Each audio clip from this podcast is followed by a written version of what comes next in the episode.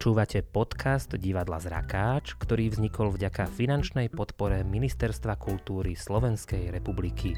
Ďakujeme.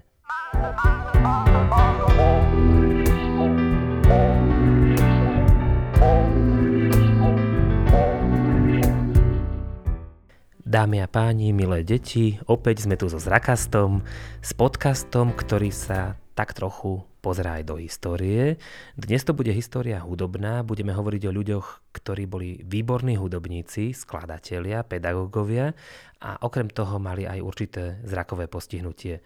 Rozprávať sa budem s Petrom Hochelom, vyštudovaným skladateľom, hudobným pedagógom, teoretikom, ktorý napríklad dejiny hudby učil na pedagogickej fakulte, dve ročia pôsobil, alebo pôsobí ešte stále na konzervatóriu v Bratislave, učí aj v Piešťanskej základnej umeleckej škole.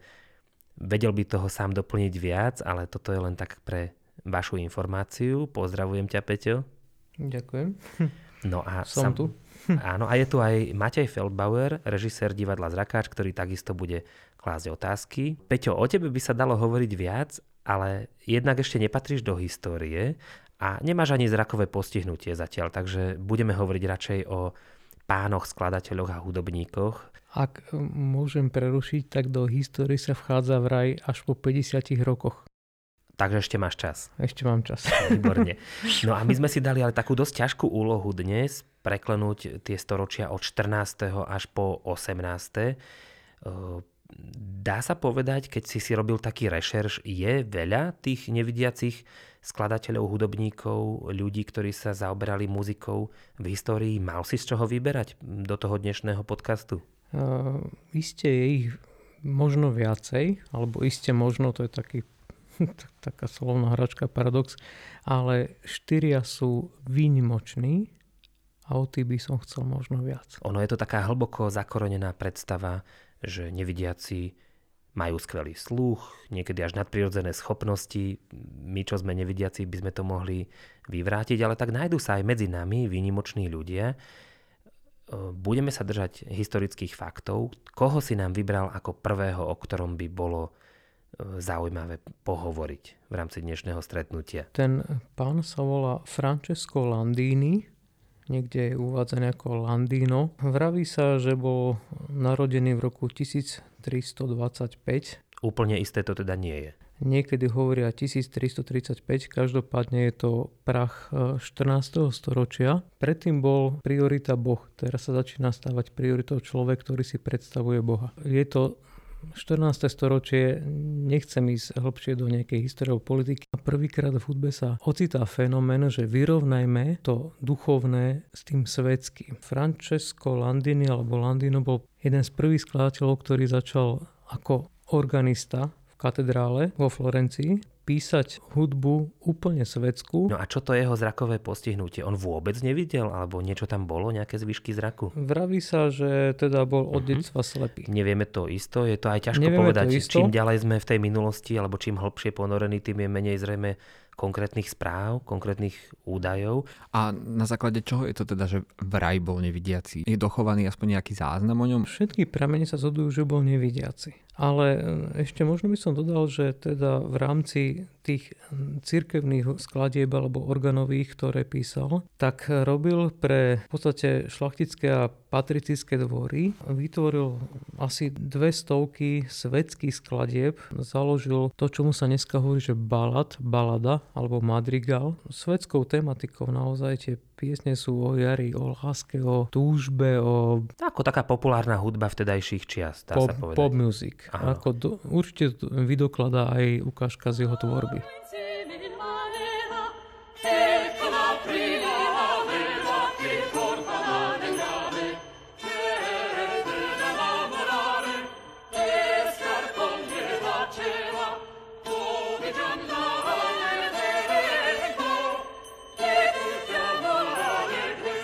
bol aj taký všestranný, nielen organista, hovoril si mi, že bol multiinstrumentalistom a uvádza sa tu, že básnik a filozof, čiže nie len do hudby zasahoval. Ono sa o ňom hovorí, že teda bol naozaj multiinstrumentalista, ťažko to dneska hovoríme, ale teda okrem organovania určite vedel hrať na všetky možné dobové nástroje a tiež z tej hudby to cítiť, že naozaj Dneska by sme povedali, že stredný prúd. Jeden deň bol v kostole a druhý deň bol na zábave. Tak muselo to byť naozaj zaujímavé obdobie.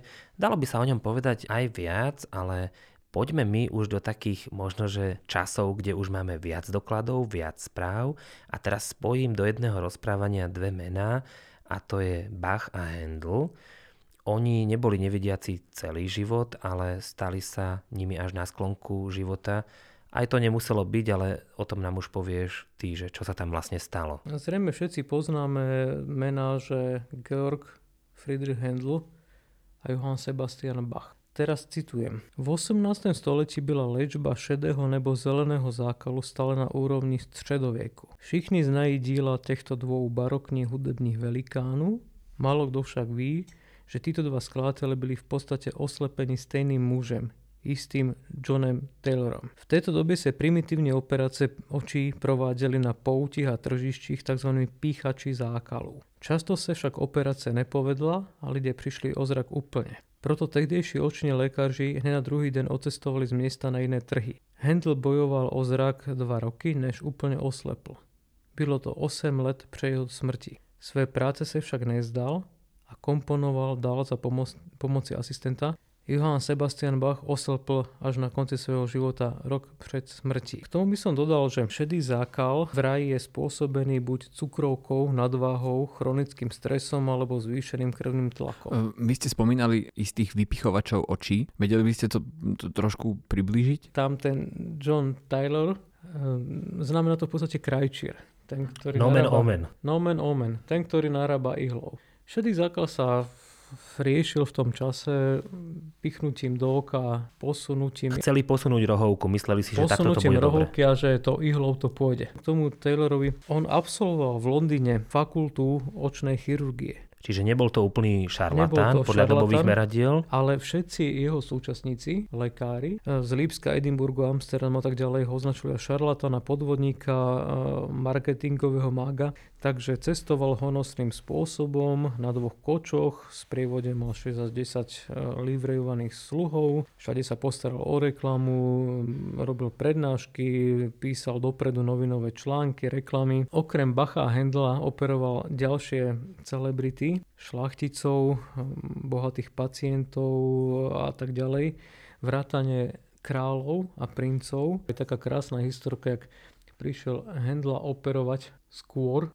než sa o ňom rozniesol chýr a prišiel s reklamou, že operoval som Johana Sebastiana Bacha. A že aj napriek jeho zlým recenziám tak že či sa ten Handel nejak neinformoval u Bacha alebo čo. A že... na tom je krásne, že Bach s Handelom sa narodili v tom istom roku, pár týždňov od seba a pár desiatok kilometrov od seba. Nikdy v živote uh-huh. sa nestretli a nikdy spolu nekomunikovali. Oni o sebe nevedeli. Bach bol lipský kantor, priviazaný ku kostolu a Handel bol najväčšia celebrita možno svojej doby pretože bol, tak povediať, dvorným skladateľom najväčšej mm, ríše na, na Zeme guli v tom čase. Tu je zaujímavé, e, zachoval sa taký citát, e, konkrétne od Hendla, svetlo a žiara vchádzajú alebo klesajú do noci, čiže on tam aj dal priamo takú rukolapnú poznámku, že ten zrak sa zhoršuje. Kde to zanechal? K tomu by som možno povedal, že Handel, my ho poznáme cez pár hitov, on bol ale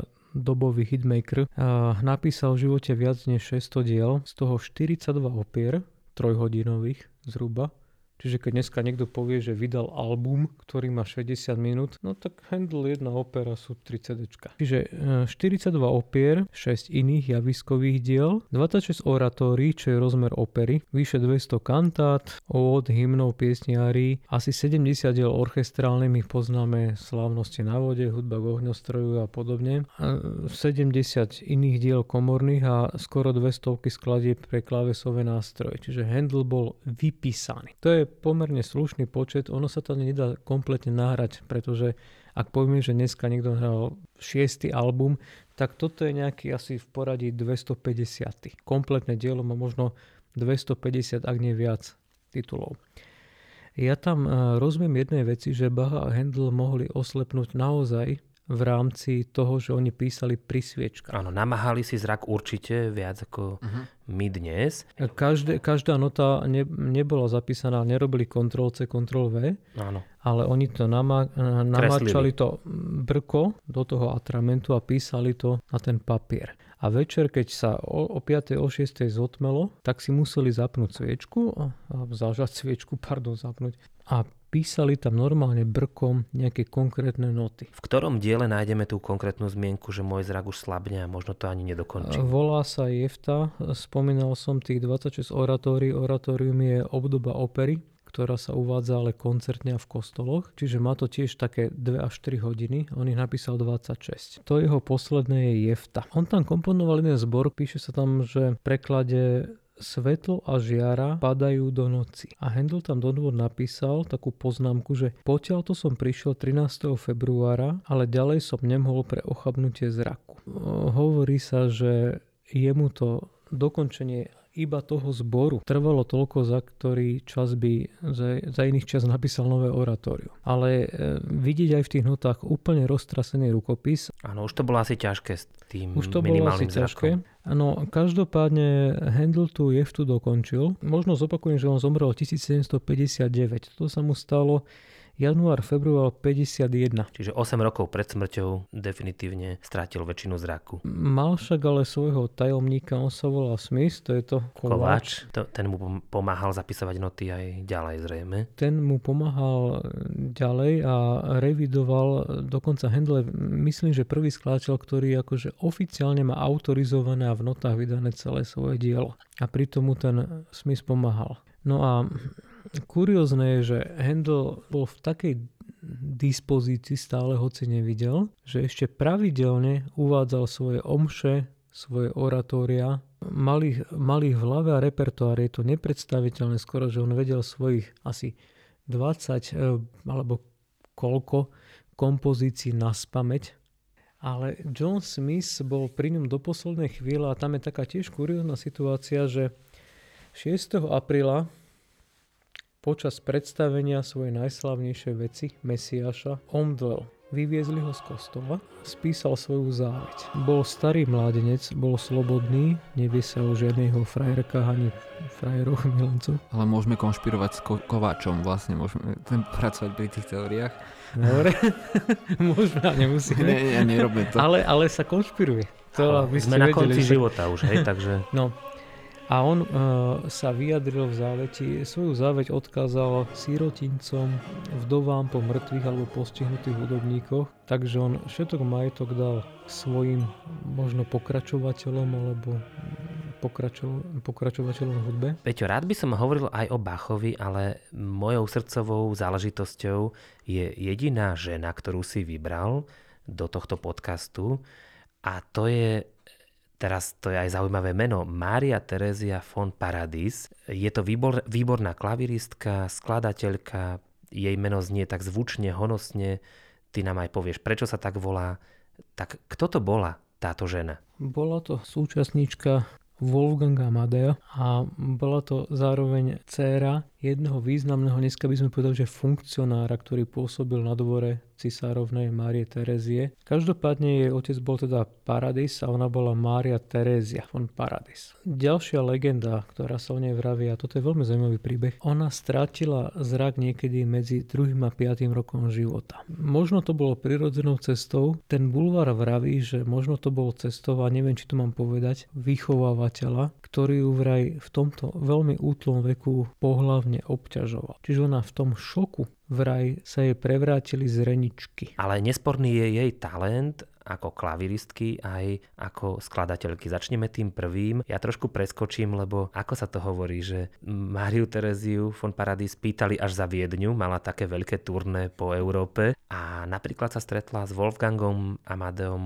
Mozartom. To stretnutie neostalo bez následkov. To určite nie, dokonca ďalšie legendy hovoria, že ona bola jeho frajerkou, milenkou nejaký čas. Ostaňme pri hudbe. Od malička bola strašne hudobne nadaná, študovala hru na klavír, skladbu, spev. Mala výbornú pamäť a absolútny hudobný sluch. Skúsme si len predstaviť, že nás pamäť za, zahrala alebo dokázala zahrať 60 klavírnych koncertov.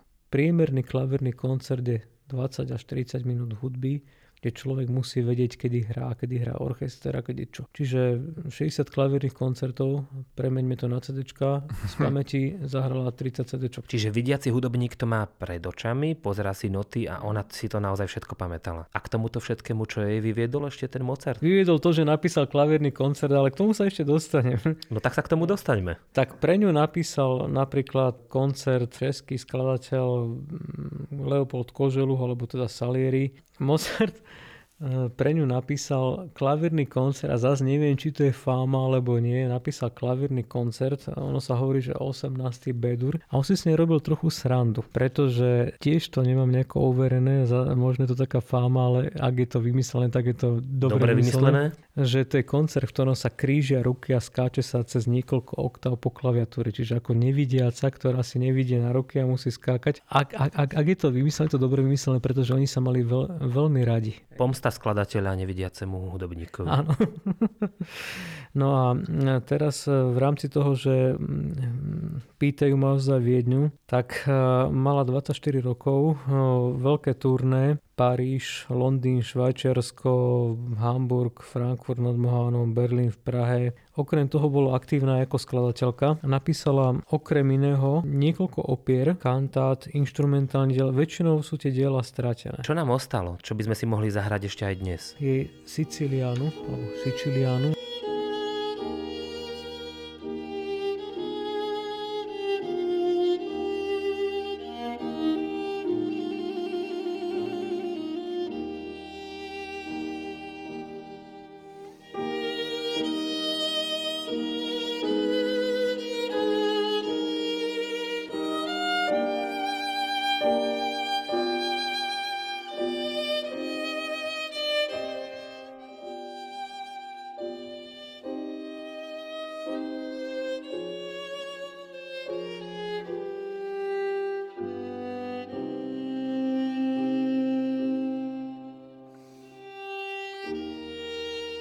Paríži bola spoluzakladateľkou prvého hudobného učilišťa pre nevidiacich v Európe. Predstavte si.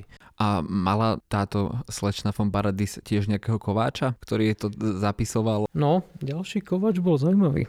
On sa volal Kempelen. Johann Wolfgang Kempelen? A o ňom by sme ale mohli dlhšie. On vlastne vymyslel prvý písací stroj pre nevidiacich, ak sa nemýlim. Áno. Sranda. Takže tam niečo také bolo, však e, Kempelen je bratislavský rodák, ktorý vymyslel, ako dodávať vodu na Bratislavský hrad, vymyslel tú šachovú figurínu automatickú a zaoberal sa aj tým, že stroj pre nevidiace tak ďalej, takže No a ešte možno k nej dodať jednu vec, že ona založila vo Viedni v roku 1808 hudobnú školu pre dievčatá. Špeciálne pre dievčatá. Špeciálne uh-huh. pre dievčatá. A tie naj, najnadanejšie vystupovali na viedenských nedelných koncertoch a tá tradícia trvala až do jej smrti. Ona zomrela 24. Peťo, ale ty hovoríš, že Kempelen, tak ja viem, že s ním udržiavala korešpondenciu, ale ona ešte mala nejakého libretistu, textára a že ten jej vymyslel nejakú špeciálnu tabuľku, pomocou ktorej si ona zapisovala. O tomto by sme vedeli viac povedať, lebo mňa pri týchto nevidiacich tvorcoch fascinuje naozaj to, že nielen, že vedeli zahrať niečo z pamäti, ale ako si to teda naozaj zaznamenávali. Ja si to viem tak úplne laicky predstaviť, že to mohlo mať kvázi 5 taktových čiar vytesaných do dreva a mm-hmm, taká pomôcka. do tých čiar niečo vpisujete alebo niečo také, ale neviem o tom viacej. No, dnešným rozprávaním sme len tak pootvorili dvere do hudobnej histórie. My ich neskôr ešte viac odchýlime, mm, pretože ty máš ešte viacero hudobníkov pripravených, ktorí mali určité zrakové postihnutie a to už sa budeme pohybovať v 19. a 20. storočí. Tak za dnešné rozprávanie ďakujem hudobníkovi, pedagógovi a aj historikovi Petrovi Hochelovi a niekedy na budúce zase dovidenia, do počutia. Ďakujeme.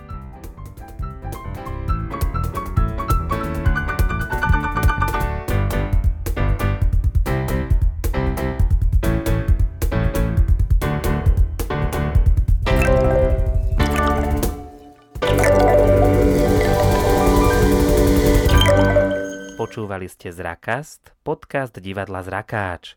Odoberajte aj jeho ďalšie epizódy cez Spotify, Apple Podcasty či Anchor. Novinky z divadelného diania sledujte na našom facebookovom profile, ako aj na webe divadlozrakac.sk.